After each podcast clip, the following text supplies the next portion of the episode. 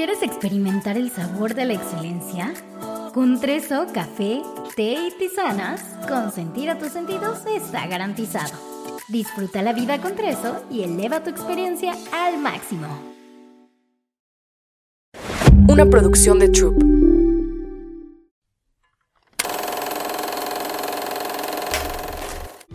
Hola, yo soy Carla Cardona y esto es Querida Valeria. Querida Valeria, enfrentar tus miedos probablemente sea de las misiones más importantes de tu vida. El miedo tiene la capacidad de guiar tu vida hacia ti, hacia tu grandeza y hacia tu autenticidad. El miedo tiene la fuerza para transformar tu vida de maneras que no entenderías si no los enfrentas. No será ni poquito fácil, de hecho, será aterrador. Te temblarán las piernas y la voz, perderás amistades, parejas, relaciones, pero también perderás tus inseguridades, tu debilidad, tu pequeñez, tus máscaras y lo más importante, te recuperarás a ti. Serás imparable. Bienvenidos a este primer episodio de Querida Valeria, un proyecto que muchas de ustedes saben lo mucho que me costó, lo mucho que, que preparé para este especial momento de estar aquí en este set que también con tanto amor preparé y quería eso, eso que muchos de ustedes sí lo están viendo. Eh, quería como este ambiente súper sencillo, súper como, como crudo, súper al natural. Que no haya máscaras es, muy importante dentro de mi proceso personal de vida, que no haya máscaras. Y, sé que las tengo, sé que todos las tenemos y son parte de, de este proceso de sobrevivir y de ser humano pero construir espacios tanto en mi, en mi ser, en mi alma, como en mi casa, como en mi estudio, de honestidad, de profunda honestidad, es, es prioridad en mi vida. Y quiero darte la bienvenida a ti que me estás escuchando, que decidiste ponerle play, seas o no mi seguidor o seguidora. Este es un espacio para ti en el que encontrarás muchas cosas valiosas. Eh, es un podcast que, que está hecho con todo pues todo el amor y la dedicación desde toda mi preparación que llevo hasta este momento de mi vida y que la quiero poner al servicio de ti, de ustedes, de todo el que escuche esto, porque aquí habrá de todo. Ya verán, va a estar muy emocionante, así que bienvenidos, estoy aquí con mi tecito a las 5 de la tarde y no sé en qué momento estés escuchando eso, pero quiero que te transportes a ese momentito. No sé si estás en tu coche, no sé si estás en tu computadora, en tu celular, no sé en qué espacio estés, pero acomódate, eh, date ese chance, da un par de respiros eh, profundos, date eh, la oportunidad de estar, de simplemente estar, porque muchas veces no lo logramos, ¿no? No estamos en el aquí y en la hora.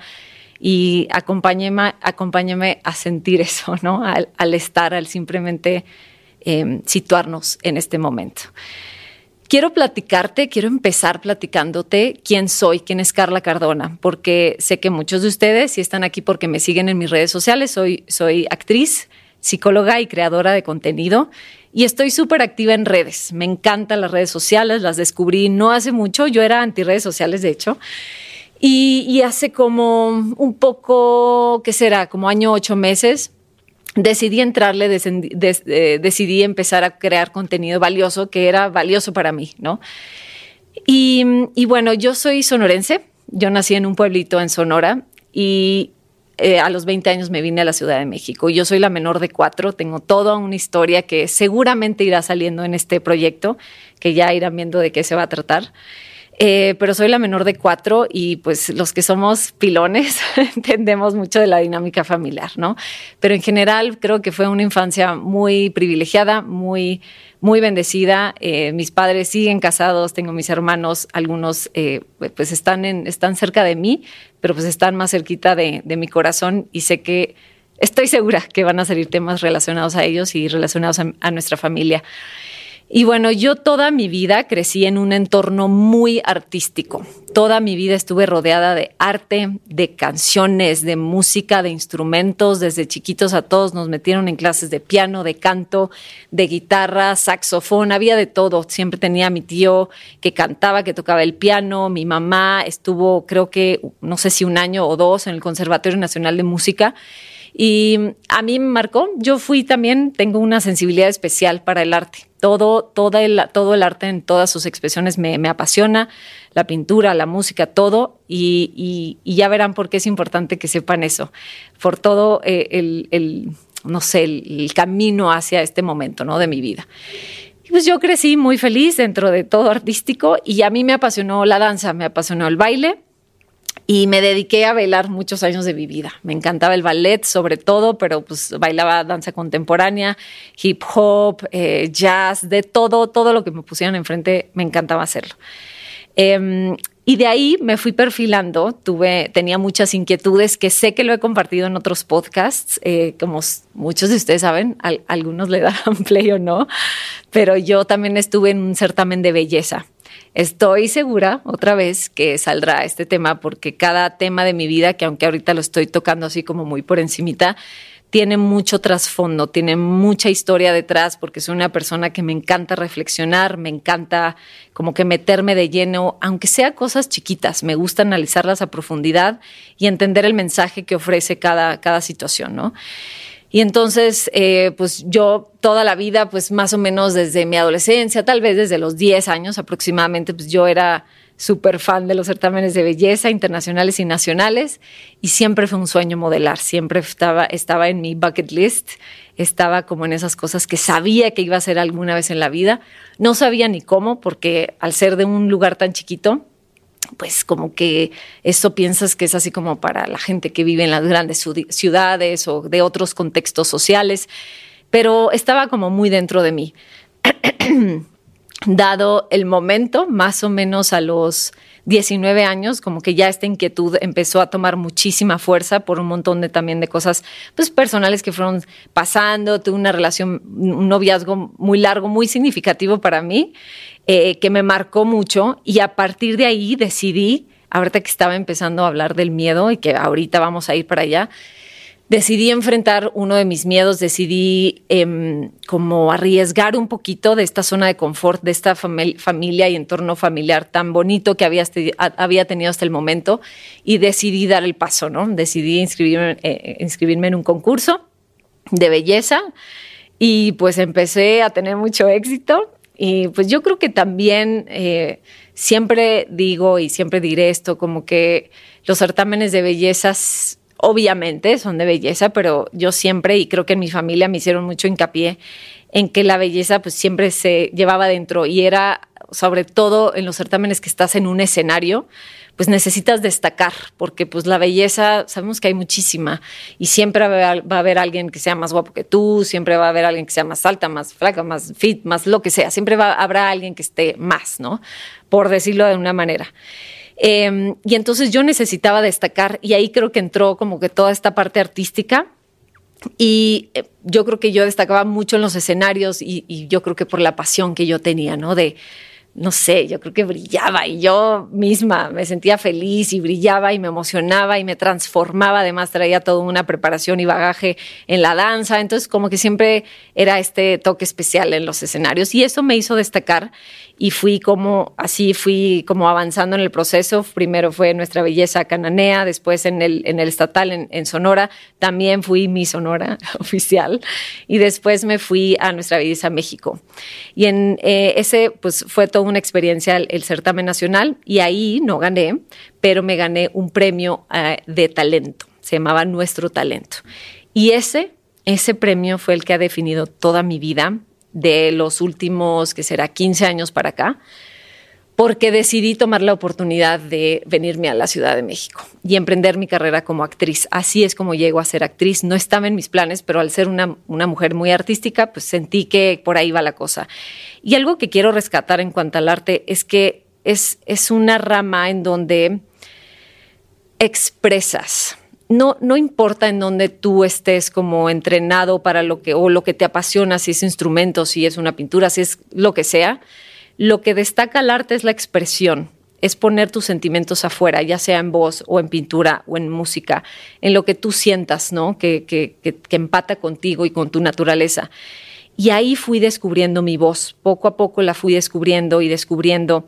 Ya no solamente era esta parte como muy glamurosa y del escenario, sino ya empezó a llegar a niveles como mucho más profundos dentro de mí. Empecé a toparme con experiencias, porque cuando estás eh, viviendo con tu familia, mmm, las, las experiencias son limitadas porque estás muy protegido. El punto y lo emocionante llega cuando sales de tu casa y cuando empiezas a enfrentarte, con el mundo real, ¿no? Y ahí empezó mi vida. Ahí es donde considero, fui actriz, después me casé, tuve dos hijos y ya entraremos en detalles en otros episodios, pero tengo dos hijos y me casé, sigo felizmente casada, 10 eh, años y medio casada. Eh, y, y, muy contenta con todo lo que he vivido, pero algo que, que ha como eh, a lo mejor destacado de mi vida de los últimos 15 años ha sido la adquisición de conciencia, que a lo mejor mi historia es como cualquier otra, no creo que haya mucho eh, especial porque sé que todos la pasamos bien y la pasamos fatal y la pasamos de distintas maneras, ¿no? O sea, no, pues hay vidas peores que otras, y no decir peores que otras, pero como que tienen vivencias mucho más intensas. Y yo he vivido mi vida muy intensamente, soy una persona muy sensible y muy emocional, entonces eso me ha hecho que, que cosas muy chiquitas, y no que las haga grandes, sino que muy pronto y de manera como muy precoz me empiezo a cuestionar ¿Qué pasa con esto que se me pone enfrente? ¿Qué tengo frente a mí? ¿Quién quiero ser frente a esta situación?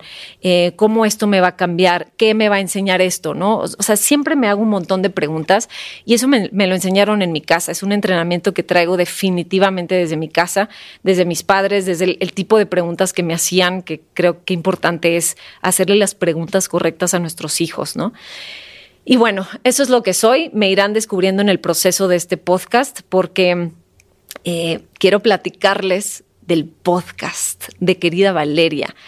¿Por qué, querida Valeria? Qué chistoso el título. Es como, ¿y qué significará? ¿Quién será Valeria? Nadie entiende en el proceso de, armarlo y, de empezar a diseñar todo esto, pues era como que, ¿quién es? O, o por qué decidir ponerle este nombre, ¿no? Y bueno, este nombre a mí me toca mucho y yo quería un nombre que me tocara mucho. Pasé por varias opciones pero que yo creo que son opciones que se quedan en la superficie. Y yo lo último que quiero hacer en la vida es quedarme en la superficie. Eh, como, como les decía hace un momentito, a mí me gusta meterme, me gusta echarme clavado, me gusta ensuciarme las manos, me gusta meterme de lleno. Y decía y, y pensaba, como, ¿qué, qué, qué título puede tocarme a nivel tan profundo que yo pueda quedarme conectada durante todo el proceso y la duración de este, de este podcast. Espero que dure muchos años. Pero ¿qué es ese factor que a mí me puede enraizar y me puede hacer como anclarme en mi ser? Porque yo muy fácil me distraigo, ¿ok? Yo muy fácil me voy hacia el afuera. Por eso a lo mejor tengo tanto entrenamiento en enraizarme, porque muy fácil me distraigo, muy fácil, como yo, yo pienso, ¿no? A lo mejor como siempre estuve en los escenarios, siempre hacia el afuera, siempre desempeñando hacia el afuera, siempre complaciendo, siempre viendo por los demás, siempre viendo cómo gustarle a los demás, cómo hacer feliz a los demás, etcétera, ¿no? Como, insisto, en este factor como muy externo. Y para mí es relativamente nuevo sostenerme aquí adentro, el, el, empezar y aprender a decir no, el empezar a poner límites, el empezar a conocerme, porque eh, ya lo iremos hablando, pero ¿cómo pones límites? ¿no? ¿Cómo, ¿Cómo puedes decir no si no sabes si sí es lo que quieres o no es lo que quieres? ¿Cómo sabes quién eres? ¿Cómo sabes lo que te mueve, lo que te gusta, lo que te, te, duele, lo, como, o lo que te hace feliz, lo que te mueve del lugar, lo que te motiva? Y ha sido un proceso bien bonito de conocerme. Y llegué a ese, a ese momento de decir, creo que tiene todo que ver con mi hija. Porque um, Valeria es mi hija, mi, mi, hija mayor. Ya está, titubeo porque pues eso me toca el corazón, ¿no? Eh, ella es la que me convirtió en mamá. Ella es la persona más especial en mi vida, la que tiene todo el significado en mi vida, además de todos los grandes maestros que tengo a mi lado, que es mi esposo, mi otro hijo, Miquel, mis papás, mis hermanos, mis amigas. Tengo, estoy llena y rodeada de maestros, incluso a personas que no conozco, en momentos pueden ser maestros, ¿no? Para mí. Pero, ¿qué tiene Valeria de especial? Que Valeria somos todos. Valeria es tu mamá, Valeria es mi hija, Valeria es mi mamá, Valeria es mi amiga, Valeria soy yo, Valeria es mi hija interior, Valeria es mi papá, Valeria es mi vecina, Valeria es quien tú, tú decías, decidas que sea. Valeria somos todos y creo que eso es lo que me tiene aquí, que todos podemos identificarnos y van a ver, van a ver con los, con los temas que se empiezan a tocar aquí, que empecemos a escarbarle y se empiecen a desenvolver, verán cómo tiene todo que ver con nosotros mismos, ¿no? Porque no puedo pensar, Valeria es la que me toca a mí y es lo que me sostendrá durante el proceso del podcast, pero pero quién es en tu vida y me encantaría que lo identificaras, quién es Valeria en tu vida, ¿eres tú? A mí me encantaría pensarlo así, porque también Valeria es mi hija interior, es mi niña interior, es con la que llevo mucho tiempo trabajando. También hay veces que quisiera decirle a mi mamá, querida Valeria, esto, ¿no? Te quiero dar este mensaje, mamá, o gracias, o fallaste en esto, o yo sentí que no me diste o me diste. Quisiera decirle, querida mamá, pero también es querida Valeria, ¿no? Y me encanta porque eso es lo que me encantaría que, estuviera en su mente, ¿no? Que es lo que ustedes quieren que sea, que es eso que toca eh, finalmente dentro de ustedes con mucha verdad y honestidad. Así que por eso es el nombre, porque además a muchos se los he, se los he expresado pocas veces, tal vez un par, no más de un par de veces, ¿eh?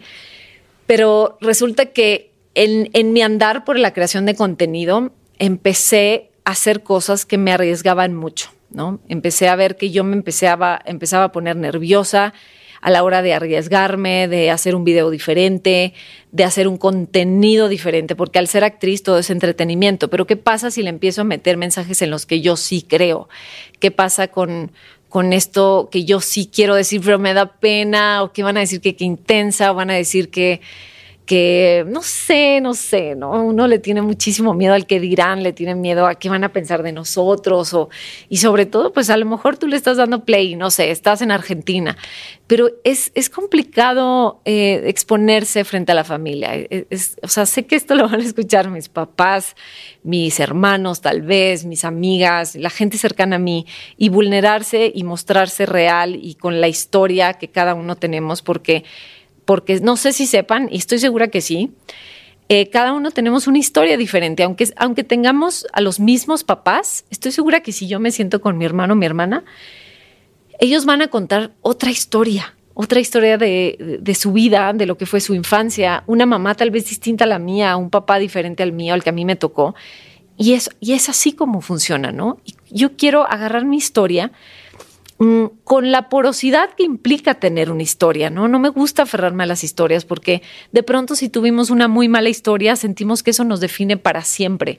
Un papá que nos abandonó, una mamá eh, muy dura o qué sé yo, ¿no? Pero de pronto nos aferramos y yo quiero como sí tenerlo muy presente, pero también soltarlo y saber que es, que es un proceso y que es parte de la vida, no es, no es algo muy definitivo, ¿no? Y entonces empiezo a ver que yo doy, doy estos pasos, ¿no? Hacia, hacia el arriesgarme también al lado de una persona que quiero mucho, que es Héctor, que es quien me ayuda, es, parte de mi equipo, quien me ayuda con mis redes sociales, con mi marca personal. Y él todo el tiempo me ha empujado a enfrentarme, ¿no? Que hacia allá estoy, estoy queriendo dirigirme, ¿no? Hacia el miedo. Y entonces, ¿qué empieza a pasar? Que yo empiezo a meter cosas en las que yo creo, discursos, videos. Al principio, al principio empecé sí con mucho humor y con mucho lip sync, pero de pronto me empecé a empujar hacia, hacia y si le digo a la gente que es que vivir es más bonito de lo que creemos, porque si nos atoramos mucho y, y se los digo no por ser como melancólica, ni triste, ni depresiva, eh, las redes sociales, en especial la mía, me ha enseñado mucho porque me topo con muchas historias. Ustedes tienen la gran eh, bondad de escribirme con sus historias y, he leído de todo, quiero que lo sepan. Historias súper desafortunadas, súper tristes, eh, a cosas como muy lindas y muy positivas y como me topo mucha gente que está en este proceso muy parecido al mío, que es querer salir, salir adelante, ¿no? Y, y eso es lo que me, empezó a mover. Y, gracias a ese empujarme, gracias a ese salir un poquito de mi zona de confort, pues estoy aquí hoy, ¿no? Y me di cuenta, no fue inmediatamente, pero me di cuenta que mis redes sociales son para mi hija Valeria. Em, en mi proceso de trabajo personal con mi niña interior, entendí que tenía en un gran abandono, abandono a esta Carla niña, ¿no? A esta Carla de 8, de 7, 8 años, que tenía muchos sueños y mucho, mucho que decir, mucha creatividad, y yo la fui apagando, la fui cerrando, como todos, ¿no? Como todos vamos cerrando nuestro corazón, nos vamos dejando llevar por, por, por lo que vamos viviendo, por lo, por lo mucho o poco que nos lastiman, por lo poco o mucho sentido que le encontramos a la vida, al significado de estar vivos, por todo eso que va sucediendo en nuestra vida, ¿no? Por, las traiciones, mentiras, abandonos, humillaciones, eh, pérdidas, las pérdidas como nos han definido, ¿no? Y, y yo en un momento de mi vida realmente me quitaba el sueño, pero les estoy diciendo, literalmente me quitaba el sueño. Por mucho tiempo sufrí de insomnio pero este insomnio como ya de chance de, ir hasta una clínica o algo así, ¿no? O sea, de verdad batallaba muchísimo para dormir. Em, en dos momentos de mi vida lo he sufrido como muy intensamente, pero el segundo fue cuando fui mamá. Y en específico, Valeria a mí me tocaba mucho porque decía, ¿quién, ¿qué va a ser de Valeria? ¿Qué, ¿Qué tipo de mamá quiero ser para Valeria? Valeria ya está aquí y por más que me queje, por más que lo nombre difícil, por más que, ay, no sé, todo esto que va sucediendo, ya está aquí y quiero dar lo mejor de mí. Y como muchos de ustedes tal vez piensen que es predicando, ¿no? Y es como diciéndole, no, alza la voz y sé este tipo de mujer, nunca te dejes, nunca permitas, sigue tus sueños. Y estamos llenos como de teorías y de historias de grandeza y de, ejemplos de vida. Pero algo que, que me llegó al corazón, y, creo que fue a través de un terapeuta, me dijo, eh, Valeria está aprendiendo a, ser mujer viéndote, escuchándote. Así es como está aprendiendo, no con los libros que tú le vas a enseñar, le vas a decir, sí que padre que tengas además un poco de herramientas, ¿no? Pero ella está aprendiendo a ser mujer viéndote todos los días. Y yo y, creo que todavía lo tengo por ahí en mis redes sociales, empecé a practicar journaling. No muy estricto porque si algo tienen que saber también, la parte no tan brillante, es que no soy muy disciplinada, ¿no? Me he hecho mucho más y he podido construir más mi disciplina y como mi constancia pero por mucho tiempo no lo fui, sobre todo en estos momentos como de mucho down, de pues, más depresión, de procesos mentales como más complejos, me costaba mucho, ¿no? Y entonces empecé a notar los hechos. Una psicóloga me empezó a enseñar a nombrar los hechos, ¿no? Mm. Estoy aquí con mi tecito. Em, y los hechos es, vas a notar todo lo que estás haciendo durante el día ya antes de meternos a pensamientos y sentimientos, vamos a anotar qué estás haciendo, qué haces. Pues, no sé, a lo mejor me levantaba a las nueve de la mañana, em, pues sin muchas ganas, ¿no? A veces tal, a veces ni me bañaba, creo, ¿no? Como todo muy vago, ¿no? O sea, no, no lo tenía presente, pero empecé a tomar, a hacer el hábito de empezar a escribir y empecé a ver todo lo que estaba haciendo todos los días, qué comía, qué hacía, eh, si me bañaba o no, si me peinaba o no, si me arreglaba o no, los tipos de decisiones que estaba tomando, si gastaba, si no gastaba, si me vestía, si me daba ilusión vestirme, no o no, si quién era con mi hija, si platicaba, si no, si la mandaba al jardín o yo iba con ella, eh, si me dormía tarde o me levantaba temprano. Empecé a escribir y empecé a ver que los, el común denominador pues era como mucho abandono, ¿no? Y el abandono hacia ti empezó, y, bueno, hacia mí, empezó a traducirse en abandono a mi hija. Y el abandono a Valeria fue un abandono emocional. No, pues siempre estaba ahí, fue una mamá presente, pero había como cierta ausencia en mí, ¿no? Y entonces me empecé a meter durísimo en temas de crianza porque me espanté tanto con lo que estaba viendo. Dije, si Valeria está viendo este, esto, yo no quiero que sea esto. ¿Qué estoy permitiendo de la afuera, de las personas que están alrededor de mí? ¿Cómo me tratan? Y yo, además, ¿cómo estoy permitiendo que me traten? ¿no? Y, y creo que eso es algo que van a escuchar mucho en este podcast. Responsabilidad. Hacerte cargo de ti, porque yo no sería lo que soy hoy si yo no me hubiera aprendido a hacer cargo de mí ni hacerme responsable de lo que soy. Y a través de ver después de ahí, de ver lo que hacía, después de ahí ya me pasé a los pensamientos, ¿qué estoy pensando todo el día?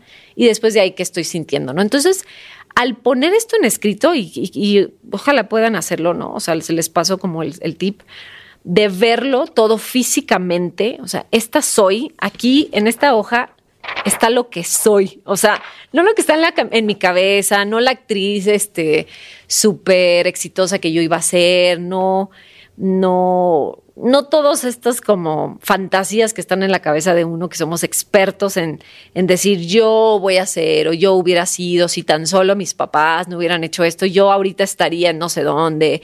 Y si no me hubiera casado, mira, yo sería tal persona y no tendría este cuerpo. O yo si no hubiera tenido, o sea, nos vamos llenando de pretextos, de pues de, de, todo este como ruido mental que nos aleja de nuestra esencia, de nuestra, nos aleja de nuestra verdadera misión y de lo que sí somos, ¿no? No, no de los inventos que nos hacemos en la cabeza.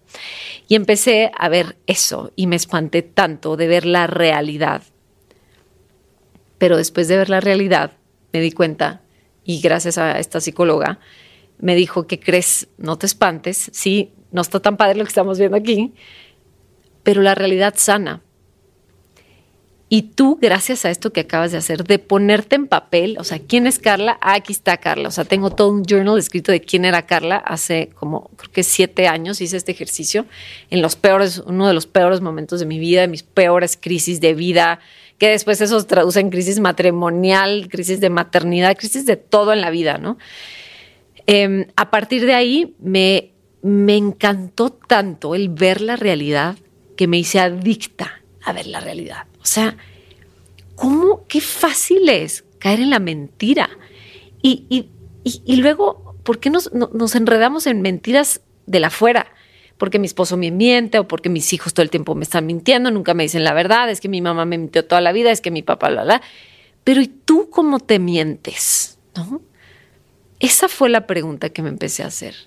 Eso sí resonó en mí.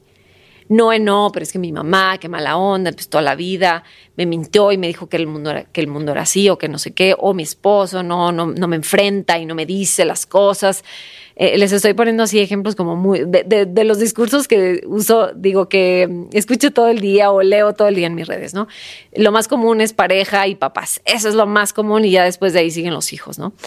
Pero entonces, ¿cómo nos vamos enredando en ese discurso? Pero como que había algo que faltaba en mí y era la responsabilidad. Yo no lo sabía, porque para mí era clarísimo que el malo del cuento era mi esposo, que los malos del cuento o los que estuvieron mal eran mis papás y de ahí síganle, ¿eh? o sea, amistades, de ahí en la televisora en la donde trabajaba, el jefe, el representante, de ahí you name it, o sea, era la mesa, el piso, el café, si estaba más caliente de lo que debería haber estado, ya, o sea, peleada con el mundo ya todo era un pretexto para estar enojada, para estar como en, víctima mode, ¿no? Que además es bien interesante el modo víctima porque tiene como muchas facetas, ¿no? No, no solo es la que llora y, y ay, pobrecita de mí, no, está la víctima de la que se enoja, la que todo, piensa que el mundo le debe. Y yo creo que yo era eso, ¿eh? O sea, ahorita que, que pienso y en todos estos, en este trabajo personal, pues un poco, no, no, no, nunca he sido como muy efusiva hacia la afuera, no, siempre como más callada y más en silencio, pero claro que estaba enojada con la vida, ¿no? Porque como yo, si todo este plan que tenía para la vida, pues me trajo aquí a estar casada con hijos y yo tendría que estar viviendo el éxito en Hollywood y no sé qué tanto, yo me inventaba, ¿no? Y entonces regreso al, presente, que era, el, que era mi hija. Eso sí me movía, eso sí dije, ¿cómo es posible? Y después de ver este ejercicio que me hizo mi psicóloga, dije, esto está viendo Valeria esta sí soy, no esa mamá que yo le digo. ¿Qué voy a hacer? ¿Cómo voy a cambiar? ¿Por dónde empiezo a cambiar? ¿Por dónde empiezo a cambiar? ¿Por mis hechos? ¿Por mis sentimientos? Voy a tener, o sea, ¿por dónde armo el rompecabezas? Empiezas a entender a tu pareja, ¿saben? O sea, porque cuando ya te ves tú así en la hoja, ya dices, ay, pues con razón no quiere llegar a la casa, ¿no? Con razón me dice mentiras o con o sea, ya puedes empatizar y, no, no, estamos hablando de justificar, pero ya, ya entiendes, ay, pues, híjole, pues ya entendí a mi hija que no quiere estar conmigo o que me, o que hace berrinches o qué sé yo, ¿no? Como, tú, tú, te lo digo para que te espejes, para que tú veas en tu vida cómo esto puede representar eso en tu vida, cómo tú puedes reflejarte y decir, yo me la paso culpando a mi esposo, a mi esposa, pero pues ya me volteé a ver quién soy. Y es muy difícil voltearse a ver si no lo escribes, si no haces algo como muy táctil, como muy físico y visual y decir, esta soy yo, agárrate un vision board, agárrate un pizarrón y empieza a escribir qué sí eres, el que hace ejercicio o no, cómo comes, cómo todo esto, ¿no? Y entonces decidí empezar a cambiar yo. Y por eso se puso tan ruda la maternidad para mí, porque dije, es que está muy cañón ser mamá, porque tienes que cambiar tú. ¿Se han escuchado esto que dice, yo moriría por mi hijo, yo daría la vida por mi hijo? Bueno, lo más difícil no es dar la vida, porque a ver, pónganse a pensar en qué ocasiones van a tener la oportunidad de dar la vida pues, por tu hijo. O sea, está muy complicado, puede llegar, pero muy, muy probablemente no. Lo que nadie quiere es, dar la vida, o sea, es cambiar, no, no, no morirte. ¿Vivirías por tus hijos? ¿Cambiarías tus hábitos? ¿Dejarías tus malos hábitos? ¿Irías a terapia? ¿Cambiarías tus, tus patrones? ¿Los harías conscientes? ¿Sanarías? ¿Te meterías a, a, echarte el clavado y a ver cuáles son los botones que más te pegan? ¿Lo que te hace enojar en vez de reaccionar y golpear a tu hijo? O sea, te has volteado a ver y decir, es que yo no he hecho el trabajo. Por eso es tan difícil ser mamá, porque todo el día me están picando ese botón que tanto me hace daño, que tanto me duele. Pues si tan solo a lo mejor me sentara a decir, es que estoy muy enojada con mi mamá, entonces no estaría pasando ese enojo a, a mi hija, ¿no? Es eso, es ese trabajo. Y para mí se empezó a volver como muy rudo el trabajo de ser mamá, porque empecé a cambiar yo. Empecé a, a enfrentarme con lo que sí era, con lo que sí estaba, lo que, o sea, la infancia que sí tuve, no la que me contaron o la que estaba así como fantasiosamente en mi cabeza, lo que sí me dolió. Empecé a enfrentarme con la realidad, con mi verdad, y eso empezó a doler mucho. Y eso siempre lo digo a los podcasts, a los que me invitan, o en mis en vivos, o en cualquier historia que vean de mí, que el, tomar la decisión de cambiar o de, de, ir a terapia o hacer algún cambio en tu vida, normalmente va, va, va con, va a llevar, mm, híjole, mucho dolor porque te estás confrontando, te estás enfrentando a lo que sí eres y pues cuesta. Cuesta sí abrir el baúl de la verdad y no de la, que, la máscara y de lo que has estado medio resolviendo por encimita. Duele mucho, pero hay que ser muy valientes, ¿no? Que para ella quiero ir. Entonces, eh, eso es lo que me tiene aquí, en este podcast, con ese nombre. Quiero que un día Valeria y con esta consigna de que Valeria somos todos, este podcast es para ti también. Algún día pueda abrirlo, abrirlo cuando tenga la edad necesaria, la edad indicada para escuchar todo esto que le voy a brindar a ella. Le voy a brindar herramientas para su salud mental, que para mí en este estudiar psicología, pues me he topado con lo importante que es la salud mental a nivel físico, simplemente desde ahí, a nivel físico, y ya de ahí ya de ahí lo que tú quieras decir, ¿no? O sea, de tu vida personal, tus vínculos, las decisiones que estás tomando, por qué las tomas, desde dónde las tomas, la calidad de vida que vas a tener, la salud física que vas a tener, siempre va a impactar en tus emociones y por lo tanto en tus pensamientos o viceversa, ¿no? Pero entonces, esto es para ella y esto es para ti que me estás escuchando y que sepas que tiene este tinte que es para mi hija porque va a estar lleno de, nunca diría algo que no sé que ella no lo va a escuchar si ella sé que lo va a escuchar, aquí está puesto mi alma entera, mi corazón, porque así me la imagino un día cuando tenga 18, 20 años y a lo mejor le, le rompan el corazón o a lo mejor no, no, no se encuentre, a lo mejor tenga una crisis existencial, no sabe para dónde va su vida y que pues pueda escuchar la voz de su mamá hablando de que es, que es normal perderse en la vida, es normal dudar, es normal deprimirse de pronto, ¿no? No, no como un trastorno mental, sino de repente es normal sentirse bajoneado, sentirse que, que nada tiene sentido, sentirse triste, sentirse que uno no es suficiente, que cuando ella, que, que, cuando llegue ese momento para ella, tenga de dónde agarrarse. Eh, mi madre ha representado para mí mucho, mucho en este sentido. Yo creo que no podría estar aquí hoy sin, sin su coacheo constante, sin su ayuda, sin su, su capacidad de introspección. Es lo que me tiene aquí hoy y yo quisiera darle esto a mi hija, pero de pronto me vuelvo como muy impotente. Es que, ¿cómo, cómo le voy a decir? Y además creo que tiene mucho efecto en los hijos cuando es indirecto, porque los hijos, y yo sé que llegará ese momento en el que tal vez mis hijos me ignoren y me digan, ay mamá, tú siempre con tus cantaletas o tú siempre con tus historias y a lo mejor no, no me harán mucho caso, pero que a lo mejor sí está ella en otro país, digamos, ¿no? Y pueda darle play a este podcast y que, que sepa que aquí estoy, que aquí voy a estar siempre, que mi misión de vida es, es brindarles que ella esté bien, que, encuentre siempre como un lugar seguro y que ese lugar seguro ella se lo va a tener que construir, pero que aquí está su mamá, que se ha esforzado tanto por, por, esto que le viene a dar, que este es un, un, regalo que claro que me estoy dando a mí, pero se lo doy a ella y se lo doy a todas las futuras generaciones que me sigan, porque mm, se ha demostrado mucho, ¿no? De cómo se va heredando el trauma, hay, hay como mucho sobre esta línea de de los patrones generacionales, de todo esto que vamos eh, cargando de nuestros antepasados. Y para mí esta es una manera de hasta aquí llega esto, ¿no? Y, si va a seguir, que al menos esté consciente, que si a lo mejor, no sé, si en mi familia estoy hablando al aire, ¿eh? hay muchos, como pasa, ¿no? Que las mujeres, eh, hay, hay familias donde las mujeres todas son divorciadas, digamos, ¿no?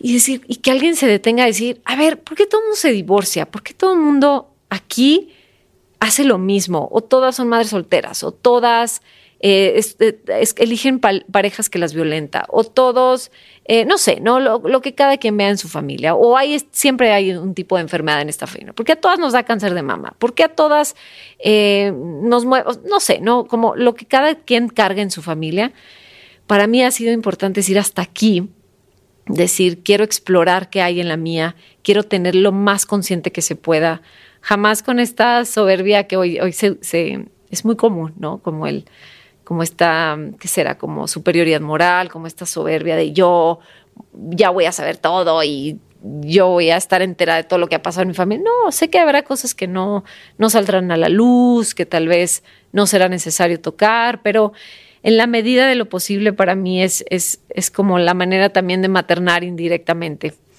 Eh, muchas veces, y, sé que si me estás escuchando y eres mamá, sabes lo difícil que se pone ser mamá, sabes que, y, no me imagino adolescentes o de adultos, em, tiene un límite el ser mamá, los hijos te ponen el límite, pero yo tengo tanto que decirle a mis hijos, a ambos, em, que quiero esto, ¿no? Y aquí estará lleno de eso. Esto, esto es para mis hijos, esto es para Valeria, esto es para tu mamá, esto es para ti para quien tú quieras que sea. Aquí estará el corazón puesto, la honestidad, la información, em, todo, todo lo que te puedas imaginar aquí. Vamos a abrir temas padrísimos, padrísimos, padrísimos, y todos en torno a la salud mental, pero de distintos, desde distintos enfoques, ¿no? Y bueno, quiero pasarme un poquito em, a la parte del miedo, que me parece importante tocarla, aunque sea de manera como muy breve porque es como inicié el episodio, ¿no? Cada episodio iniciará con un mensaje a Valeria eh, de qué significa tal vez una emoción, un tema, una situación, em, cualquier cosa que de lo que trataremos eh, los episodios y cada uno de los de los podcasts, este, cómo podemos resumir eso que vamos a hablar en un mensaje que esté lleno de aprendizaje, en un mensaje contundente, y en este caso es del miedo, ¿no? Vamos a irle variando poquito. Pero ¿por qué hablar del miedo? El miedo me tiene aquí. Y si se dan cuenta, y regresenle si no se acuerdan lo que dije al principio, el querida Valeria, enfrentar tus miedos probablemente sea de una de las misiones más importantes de tu vida. ¿Por qué? Porque el miedo tiene la gran capacidad de enfrentarnos con lo que sí somos. Somos muchas cosas y hay muchas cosas que no sabes que tú eres y que te la pasas encubriendo, te la pasas tapando, te la pasas escondiendo, te la pasas disfrazando. Y a mí el miedo me ha enseñado tanto, lo he sentido por tanto tiempo en mi vida que confieso que en mucho, que, y no quiero decir mucho, como yo creo que una gran parte de mi vida estuvo definida por el miedo, así se las pongo. Así que si tú estás sintiendo mucho miedo ahí afuera y eres como de esas personalidades que te califican o te definen como la miedosa, yo ya, ya, para mí ya era como, ah, Carla, sí, la que nunca se sube al no sé qué, la que nunca toca el no sé qué, la que La que nunca hace nada, en pocas palabras. Yo era esa. La que tenía miedo a los ruidos muy fuertes, tenía miedo a personas, tenía miedo a todo. O sea, aprender algo nuevo. Lo nuevo me daba muchísimo miedo, los cambios me daban muchísimo miedo. Y hay muchas cosas que las conservo hoy. Pero la diferencia es esto. El miedo no se va. Y eso sí es un spoiler alert, un poco triste. Desafortunada o afortunadamente, el miedo no se va. El miedo es una emoción que nos acompaña y que nos ha acompañado a lo largo de la historia y nos ha salvado la vida en innumerables ocasiones. Para eso es el miedo, para salvarte la vida. Lo que pasa es que se ha transformado y no hemos transformado con él, no nos hemos transformado con él y tenemos que empezar a ver qué sí vale la pena sentir como algo súper amenazante y algo que no. A lo mejor el rechazo, por ejemplo, ¿no? De, me da miedo decirle a la chica que me gusta que me gusta. Y es un miedo y un pavor al rechazo que va a pasar, que me va a decir, si me dice que no, y si me dice que sí, todo el miedo que tenemos, ¿no? Y pues no te vas a morir, ¿no? Y entonces yo me armé de esta frase que no quiero nombrarme autora porque seguramente alguien ya lo ha dicho antes, pero es una frase que yo cargo conmigo, que es justo como se llama este episodio. Donde sientas miedo, ahí es. Y te voy a decir por qué. Yo soy el experimento a lo largo de, ¿qué será? Unos dos años, así ya súper disciplinada y fervientemente amiga del miedo. Bueno, amiga es un decir, ¿no? Ser amiga del miedo es complicado. Pero cuando empecé a detectar eso una vez, y seguramente lo han visto, han visto una imagen de un pez que está en una pecera y que está así como que enorme y no cabe ya la pecera y dice, eh, cuando Dios quiere que crezcas o el universo, cada quien le pone algo diferente, te hace sentir incómodo. Y la incomodidad generalmente lleva miedo. El sentirnos incómodo lleva miedo porque no me gusta estar aquí. Y si no me gusta estar aquí, significa que me tengo que mover para allá. Híjole, y allá no conozco, allá es incierto, allá no sé quién va a estar, allá no sé si pueda, no sé si mis capacidades alcancen para estar allá. No sé qué va a pasar y me lleno de miedo, entonces mejor no quiero y me quedo aquí atorada en la pecera así hecha bola, donde un lugar donde ya no pertenezco, donde ya me queda súper chiquita la pecera, ah, pero ahí me aferro por miedo.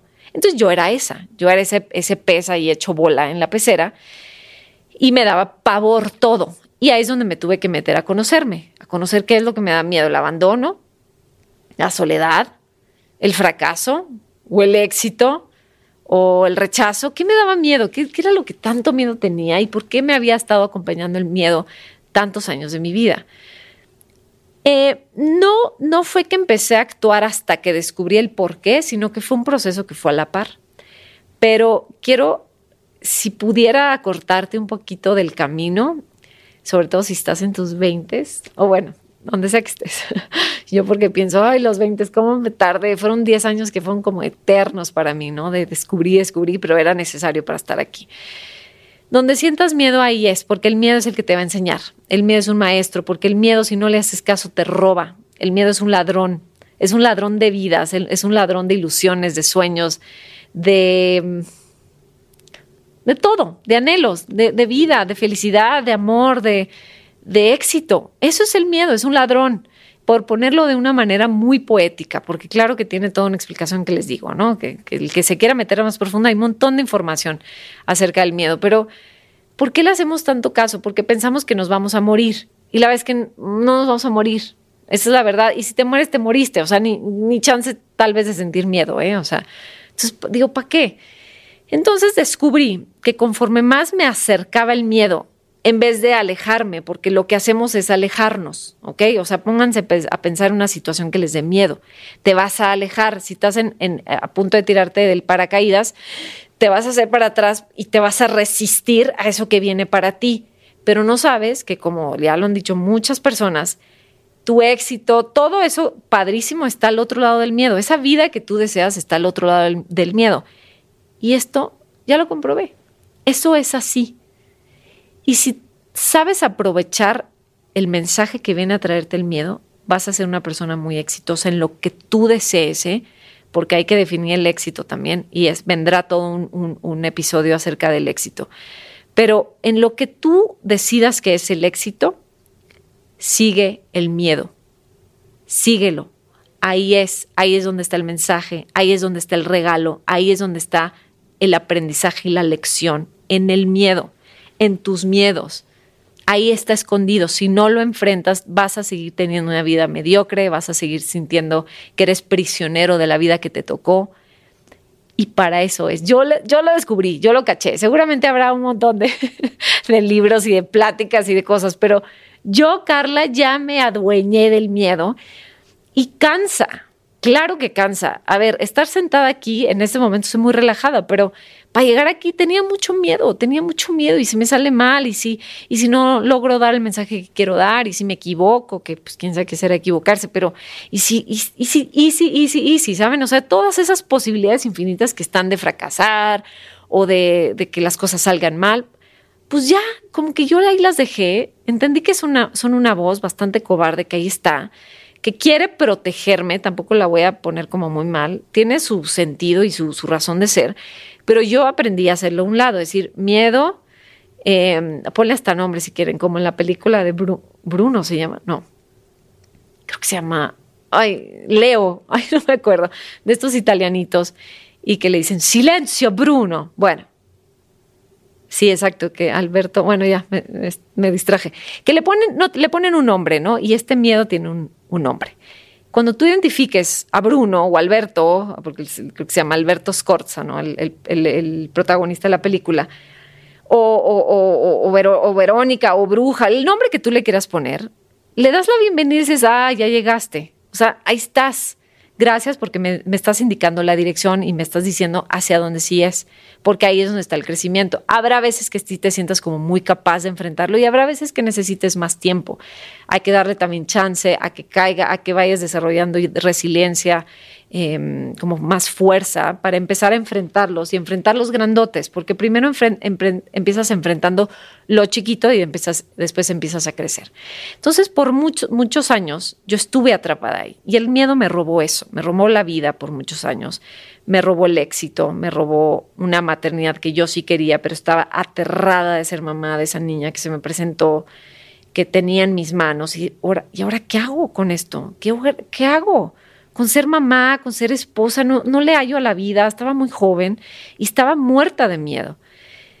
Y decidí con todo este proceso que les platico, empezarlo a enfrentar y empezarlo a ser mi aliado. Y trabajo yo, hagan de cuenta que junto con mi niño interior, yo trabajo con mi miedo. El miedo es parte de mi equipo, así como Héctor, como mis papás, como mi esposo. El miedo es parte de mi equipo. Él es mi guía. Él me dice dónde debo de ir. ¿Ok? Y suena muy locochón. Sé que van a estar pensando como, o, obvio no, justo lo contrario, o sea, el miedo te dice que ahí no es, ¿no? Aléjate de ahí, pero no. Yo vengo a desafiarlos un poquito, que se cuestionen, que empiecen a pensar en qué momentos de su vida tienen mucho miedo y, empiezas a, enfrentar a los chiquitos, ¿ok? No te vas al... Mi miedo más grande es, hablar en público y al día siguiente vas a agarrar, un micrófono y, y subirte a un escenario. No va a ser así el proceso, empiezas por lo chiquito, por a lo mejor llamar por teléfono, a lo mejor buscar trabajo, a lo mejor hablarle a tus hijos de distinta manera, eh, respetarlos. A lo mejor te puede dar miedo porque a ti lo único que conoces es la violencia y las faltas de respeto y de repente sentarte y, y, dar un abrazo, pues te puede dar miedo. A lo mejor te da miedo declarar el amor a alguien, qué sé yo, ¿no?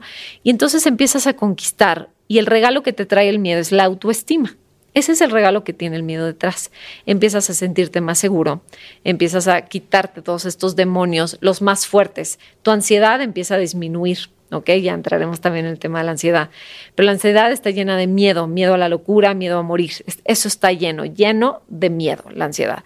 Entonces, conforme la dejas de resistir y te empiezas a acercar a ella, a los miedos, a que te rechacen, a que hagas el ridículo, a que te vuelvas loca, en, conforme más te acercas, más empiezan a disminuir y empiezas a dormir mejor, empiezas a socializar mejor, empiezas a maternar distinto, a ser pareja distinto, de ahí, pues toda la vida, ¿no?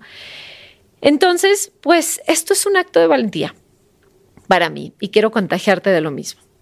Que esto es un acto, un gran acto de valentía para mi vida. Sé que a lo mejor muchas personas dicen, ay, pero pues tú eres actriz y te encanta la cámara. Pues no crean, no, no, no. Y, me, mm, por mucho tiempo me ponía demasiado nerviosa y me dejaba como engañar por todos estos pensamientos que se venían a la cabeza de no eres capaz, no eres suficiente, no lo vas a lograr, hay mejores que tú, eh, no estás tan mm, preparada, no estás, eh, todo, todo este bombardeo pues ahí estaba y no y es lo que les digo, no me dejó hacer mi vida, pospuse mi éxito, pospuse un montón de cosas muy valiosas e importantes para mí, pero hoy aquí estoy.